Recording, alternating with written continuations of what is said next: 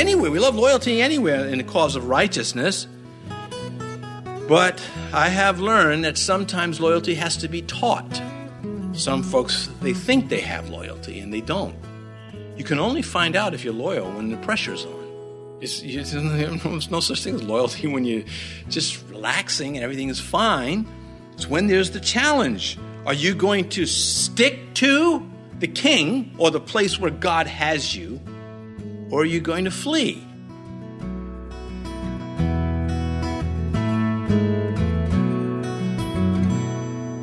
This is Cross Reference Radio with our pastor and teacher, Rick Gaston. Rick is the pastor of Calvary Chapel, Mechanicsville. Pastor Rick is currently teaching through the book of Second Kings. Please stay with us after today's message to hear more information about Cross Reference Radio, specifically how you can get a free copy of this teaching. And now here's Pastor Rick in the book of Second Kings, chapter 11, as he continues his message called Satan's Other Daughter how opposite, how utterly opposite we have evidence of how kin can be. Well, it starts back again in, in Eden, well, after Eden with Cain and Abel, how different they were. But this is ridiculous that you can have this wicked Ahaziah under the influence of his wicked mother, and you have his sister, Jehosheba, devout and heroic, brave. Now, again, the good King Jehoshaphat arranged this marriage with Joram, who married Athaliah. They had Azariah, Azariah as the son. Joram's daughter in law was an archangel of hatred. That's Athaliah. She's the archangel of hatred, but Jehosheba is the archangel of love. And this is how it is. You have these super forces in place. It could be on a small scale in a home. You have this person is just a, just a devil. And the sad thing is about when a person is a devil, oftentimes using Jesus in the Bible, most folks can't see it. You can't see this person doing the evil because they lack spiritual discernment. If I said, Who among you has spiritual discernment? I would guess every hand would go up. And I would go, Hmm, let me see your bookshelf. when I say, when I pull one off and say, Do you know this guy? Do you know what he writes about? I'm not, it's just a scenario I'm giving you. Where's that discernment? My experience over the decades of ministry is that many Christians, if not all of them, should come in contact. They think they have spiritual discernment, but they have nothing to back that up with. Because they'll listen to some nut job just as fast as they'll listen to some solid Bible teacher. That's not spiritual discernment. That's drinking, that's what I like to say, that's drinking from any mud hole you come along. If it's got a puddle in it, you'll drink. Say it that way, and hopefully it stings a little bit if you're guilty, and if you're not guilty, it sits a little bit so that you can use it on those who need to hear it. I'm not saying it maliciously, it's just a fact, just the facts. The daughter of King Joram, sister of Ahaziah, opposite godly Jehoshaphat, routinely made poor choices of friends and it affected the lives of many in future generations long after his death. And here we see it right here. It does matter how you choose your friends. You go out into the world, you get a job in the world for the first time. You're now, you know, you're not at home and the mom and dad telling you what to do, and now you're out in the world. You're going to meet people that are devils. You're going to meet some that are angels, figuratively, of course. And you have to learn how to, to, to, say, you know, this is bad. I'm staying away from this person. I'll go to these. It may come with a price, but it's worth it. Anyway, it says, she took Joash, the son of Ahaziah, and stole him away from among the king's sons who were being murdered. Well, the future of God's promises to David, they were woven into his plan of salvation from the very beginning. Ever since, you know, you, you know, the, seed of a woman, that, that promise in Genesis chapter 3 is, is looking forward to the virgin birth. And Satan was suspicious of these things. He doesn't have perfect knowledge. There's something in the scripture he couldn't figure it out. He wasn't sure Jesus was who he said he was. And, and so that's, that's the trial in the wilderness. Well, anyway, we know looking at the scripture, we have the Holy Spirit unfolding these things, if not directly to us, to solid Bible teachers for us. So these promises all are now wrapped up in this little boy named Joash. They're all centered in this single individual. Had he died, that would have been it. And Satan thought he was going to pull it off. He said, I was, I was there. I was right there. I almost finished him off. God said, No, you did not. You say, What about all the little children that were slaughtered in Bethlehem and the ones here? Well, what if God took them straight to heaven? Having a better day than you criticizing God for letting it happen. I mean, you'd be applauding God. You should be saying, man, I can't believe they, they dodged all this stuff in this life. Well, perspective, it, it matters. Coming back to this, her name, Jehosheba, Yahweh's oath. This is big. By the heroine with this name, Yahweh's covenant oath was sustained. Sometimes the, names in the Bible are, are incidental. Can, someone can have a godly name and be just a monster. Sometimes, you know, they have an okay name and they're just this great champion. Or whatever. So you gotta, you have to keep it in context to the story to get something out of it. And in her case, it is right where it needs to be. Yahweh's oath, and she is the one. If it weren't for her stealing this boy, you know, the husband was probably at the temple working, you know, as the high priest. Doesn't say he's the high priest, but he, he walks around like he is, so he probably is. She's the only one that could have, could have saved the child. And the nursemaid, too. And that's important because the nursemaid loved the little boy. She became an advocate. Nobody in six years spilled the beans. And she, the wife of Jehoiada, who himself is a magnificent man, she is a princess. This combination allowed her to rescue and hide the one year old and keep him hidden for the six years. Against the wickedness of one woman, God set the compassion of another woman, and that compassion won. Well, that's Calvary. The compassion of God beats everything, but you have to receive it. Well, the righteous went underground in their resistance, and sometimes that's what the church has to do. It has to go underground. We're not called to always stand up and charge into the machine gun fire. Sometimes it's just a poor witness to do such things. And other times we, we are. Stephen, Stephen was called to face the machine guns. Paul was not.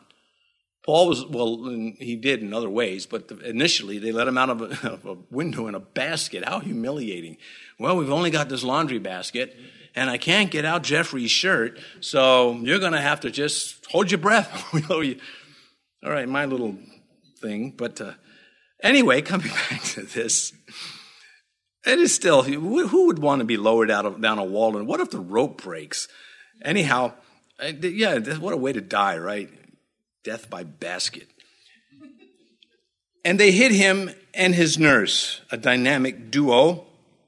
Many of these heroes are unnamed in the scripture. We've got four of them. We have Jehoiada, the priest, his wife, Jehosheba, Joash, the boy, and his nurse. And you know what?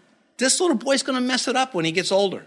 He's going to have a nice run, and that is a whole story by itself. In fact, that story, I'm getting ahead of my chapter, ahead of myself, but that his story parallels to some degree Nero. When Seneca was alive and his other teachers, Nero behaved. When Seneca died, well, he actually had Seneca killed, uh, he went crazy. So the value of discipleship is huge. We'll, we'll come to that in future chapters.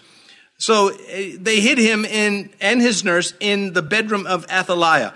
Well, actually, and this is the proper use of the word actually, because that's another abused word.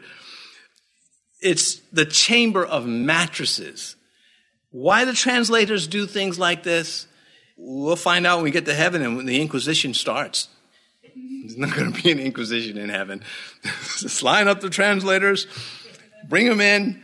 It's tough work. It really is. Uh, but anyhow, this is a storeroom for mattresses and blankets. That's the idea.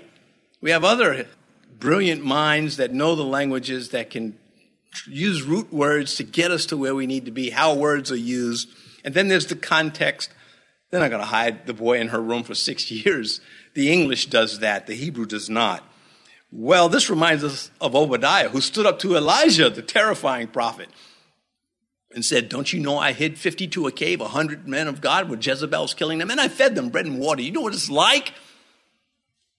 Haul enough bread and water for 50 men hiding in two different caves? Impressive story. So that he was not killed, it tells us here. This was a well thought out and executed mission of rescue and security. Again, for six years the future of the messianic promise all rest in this one little boy, and the others knew it. And it defeated Satan and Satan's daughters. Verse 3, you're wondering now, maybe, are we going to get to verse to the end of this? We are. So he was hidden with her in the house of Yahweh for six years while Athaliah reigned over the land. So it seems, appears that they hide him initially, then eventually they move him to the house of the Lord, or he initially goes right to the house of the Lord with these uh, mattresses and other things of that sort, cushions, blankets, and stuff. A storehouse were kept. Don't get too tripped up on those things. It merits some investigation, but you can only go but so far with the language. This concerted effort of loyalty was on the highest level. This is high level loyalty to get food to the boy? Did he ever go outside? Did he get to get fresh air? You know, you get questions about this. You know, then there's bathroom issues. You know, did he get sick? You know, uh, did he cry? You know, just all of these issues. Uh, you know, and they, they overcame them. It says, while Athaliah reigned over the land. How many parents wept about that? Second Corinthians 4 tells us about Satan, whose mind the God of this age has blinded. That means he's got a lot of authority, a lot of power and he can blind people. As I mentioned, some think they have spiritual discernment. Maybe they do, but many times they do not. I think the best way to handle that is to just be cautious and rely on the Lord. And don't be overzealous about your, you know, supposed gifts or gifts, whatever they may be. You can have, you could be a gifted Bible teacher and then get carried away with it and, and not do what you're supposed to do because you've departed from dependency on the Lord. Never happened to me. I've been a perfect teacher all these years. Of course not. I get flashbacks sometimes of just, ah, why did I do that, say that? Part of the process of development. Well, I sometimes think that you who have been listening to me preach for years will get a, a pretty hefty reward in heaven just for that. That's kind of humbling. But anyway, the daughter of Jezebel is now the queen of Judah. And we, we go through this in our life, right? We see, you know, these rotten people get rewarded with high position. I mean, Nancy Pelosi, I mean, she's just a wicked woman. I don't care what anybody thinks. Anybody that wants to slaughter babies as, as a pastime is, is of hell. And it's just a fact. And it's nothing, um, it doesn't have to be personal, just a fact. That they, you know, what, are you're going to do those things and nobody can say you're doing it? Uh, yeah. Well, anyway, back to this. yeah. Well, we're going to let her continue to kill the babies, but we're going to arrest you for daring to, you know, violate some nonprofit thing or something like that, anyhow. Coming back to this, this daughter of Jezebel, now the queen, worshiper of Baal, she was, she was a fanatic for Baal. We need to add that as, as her mother Jezebel was. And this in the promised land. And she has the house of God stripped taking the things over to Baal's house. We'll get to that in a little bit. She built a temple in Jerusalem for Baal. And within the six years' time, she tore down Jerusalem as much as she could. How could it be? Because of the apostasy and the evil amongst the people who are called to be God's people. We see, we see the church, you know, places that is called themselves churches. We some some just trash the word of God and is so successful at it. Telling people you just need to name it and claim it and just Vision yourself driving, you know, a, a Maserati or whatever you want, and just claim it for God as though your word is sovereign. Use a rhema, brother. How about I use a club on you for saying such blasphemous things? But, but the people, they believe it. They go out there, they believe it because they're greedy. Anyway, God's temple is so deserted at this time. Look at how God works here. He lets the temple be trashed because this is what the people are doing. And then he uses the temple as a safe, as a refuge for the boy, because nobody's going to look there. We're not going to the temple. We're going over to Baal's temple. All the bad people were avoiding the house of God. where he was being hid. So Corrie ten Boonish, you know, when they were in the prison and the, the, their barracks had fleas and the guards didn't want to come in. So they had Bible studies and things like that. Just the hand of the Lord. Anyway, the safest place to conceal the child king was the house of God because nobody was going there except righteous people and they weren't in the majority. Second Chronicles 24 verse 7 giving us a little bit more on the story. For the sons of Athaliah, that wicked woman. You see, pause there. You see, when they're wicked, they call them wicked. You don't say, well, now, you know, you got to respect the office. She's wicked. I'm not talking about Athaliah now. I'm talking, talking about the ones up about 300 miles north. Anyway, for the sons of Athaliah, that wicked woman had broken into the house of God and had also presented all the dedicated things of the house of Yahweh to the Baals. And so she was stealing all the good stuff from God's house and putting it in use in, in the house of these demonic gods. And Jehoiada and Jehosheba, they knew what to do with this. Let's hide the boy where they'll never look in plain sight. Verse 4 In the seventh year, Jehoiada sent and brought the captains of the hundreds, the bodyguards, and the escorts, and brought them into the house of Yahweh to him. And he made a covenant with them, and took an oath from them in the house of Yahweh, and showed them the king's son. Now it's time. Now the story shifts. With seven years later now, and Jehoiada says, It's time. We can do this. He's been, he's been working the whole time, it seems. Second Chronicles 23, verse 2, speaks of him and these men that he makes this covenant with they went throughout Judah and gathered the Levites from all the cities of Judah and the chief fathers of Israel, and they came to Jerusalem. And now they're going to they're going to get rid of this woman. Verse 5 Then he commanded them, saying, This is what you shall do. One third of you who come on duty on the Sabbath shall be keeping watch over the king's house. One third shall be at the gate, verse 6, of Sur and one third at the gate behind the escorts. You shall keep a watch of the house, lest it be broken down. So he is setting up a safe zone for the boy, putting up a perimeter. It's around the Sabbath. Because of the heightened activity at the temple, even in these troublesome times, they would increase the Levites, the servants, the security. After the Sabbath, they would go back to their regular shifts. So he's planned it when he's got all these men there already. So no one, if he does it on a Tuesday, like why are he bringing in all these Levites? So, but if he does it on a Sunday, well, they're expected because it's the heightened activity. So it's just well coordinated. He's taking these careful measures to ensure that the death of Athaliah and the crowning of Joash take place simultaneously. He's going to succeed. Now, he's using that common three pronged attack approach, splitting up his forces. David used it, Gideon used it, Abimelech, the self appointed failed king of Israel, did it, Saul did it, the Philistines did it. Just that, that's the military note for the night, the three, three pronged attack. Verse 7 Two contingents of you who go off duty on the Sabbath shall keep the watch in the house of Yahweh for the king. Interesting. The lad is their king.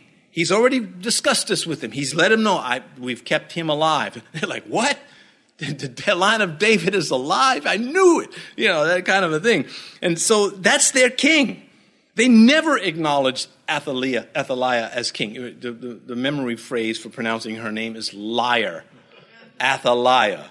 In their hearts, this was just a dream come true. The six year old, so they had to restrain themselves for all, all this time. And they did it. Verse 8 But you shall, that is the, the, the keepers, and then when they told the story, the keepers had to restrain themselves for six years. Verse 8 And you shall surround the king on all sides, every man with his weapon in his hand, and whoever comes within range, let him be put to death. You are to be with the king as he goes out and as he comes in. These are the bodyguards. Second Chronicles says the Levites shall surround the king on all sides. So these guys are, they are serious and nothing going to stop them. This is now a military operation and nothing is going to interfere. She's dead. She's a dead woman walking. Anyway, verse 9. So the captains of the hundreds did according to all that Jehoiada the priest commanded.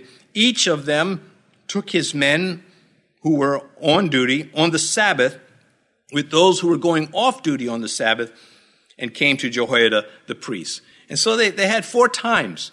You know, they had the regular shift and the shifts that were the three on the Sabbath that were going off, so they were they were ready.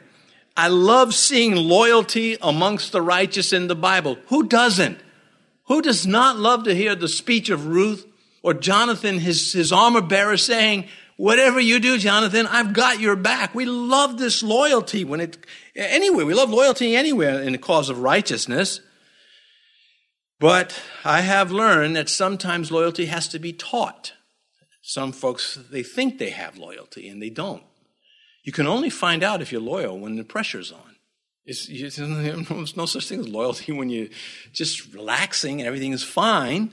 It's when there's the challenge. Are you going to stick to the king or the place where God has you, or are you going to flee? You have to use a straight edge, you know, in life. A straight edge, is if you're cutting a piece of wood or something, you know, you put a board there to keep your saw straight to the line. Well, loyalty is that way, and it comes in the form usually of a friend that can help you say, Well, I'm not running. I'm going to stay. I think this is right. It's a Passover. Well, let's not be so quick. Let's give the benefit of the doubt when there is doubt. Now, I'm not talking about loyalty to, to known, you know, devilish work. If, if Ichabod, if the, the glory departs, then you need to go with it. But if the glory is still there and it's just a little, you know, stuff's a little ugly, just tough it out. And God will straighten it out. So, anyway, I've watched too many good Christians lose sight of loyalty and abandon their post over lint, dust, nothing. No one was there to demand them stick by their post, saying, Now's not the time to flee. Stick to your post. The incidentals will pass, we will overcome them. There's a not grounds for desertion. And to get loyalty, if you don't have it, you have to begin with resolve. And you begin in the time of peace, if you can. Before the trouble comes, you, you start building yourself up. You know, loading your weapon at the beginning of the firefight is not ideal. And so go in ready, keep the swords sharp, and don't flee in the day of discord. Proverbs 24:10. If you faint in the day of adversity, your strength is small. Sums it up for me. Anyway, he instructs the shifts to be on alert and to kill anybody that is a threat. as soon as they come into your, you know, area, you kill them. Verse 10, these are the days. This is how it was at this time. Uh, verse 10, and the priests gave the, the captains of hundreds the spears and the shields which had belonged to King David that were in the temple of Yahweh. Well, that's in your face, Satan.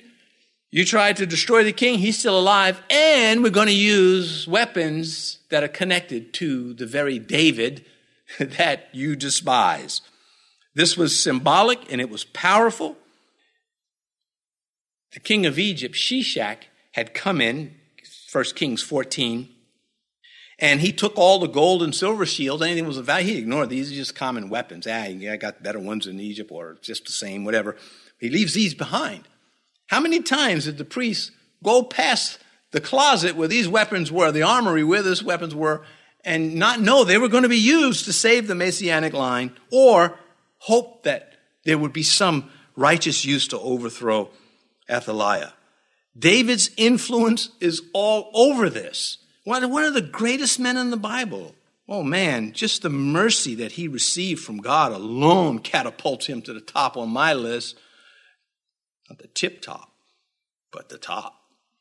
Anyway, Jehoiada's use of these weapons symbolizes the return of the Davidic line, the Davidic heir in this, this Joash here, the descendant of David.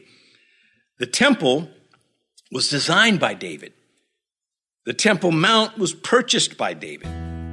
David ordered much of the temple worship that they're benefiting now from these shifts with the divisions of the Levites. David put set that up. He perfected it, developed it. It was his protocol for worship. David wrote many of the psalms that were sung in worship by these Levites. Thanks for joining us for today's edition on Cross Reference Radio. This is the daily radio ministry of Pastor Rick Gaston of Calvary Chapel, Mechanicsville in Virginia. We trust that what you've heard today in the book of Second Kings has been something to remember. If you'd like to listen to more teachings from this series, go to crossreferenceradio.com. Once more, that's crossreferenceradio.com. We encourage you to subscribe to our podcast too, so you'll never miss another edition. Just go to your favorite podcast app to subscribe. Our time is about up, but we hope you'll tune in again next time as we continue on in the book of Second Kings. We look forward to that time with you, so make a note in your calendar to join Pastor Rick as he teaches from the Bible right here on Cross Reference Radio.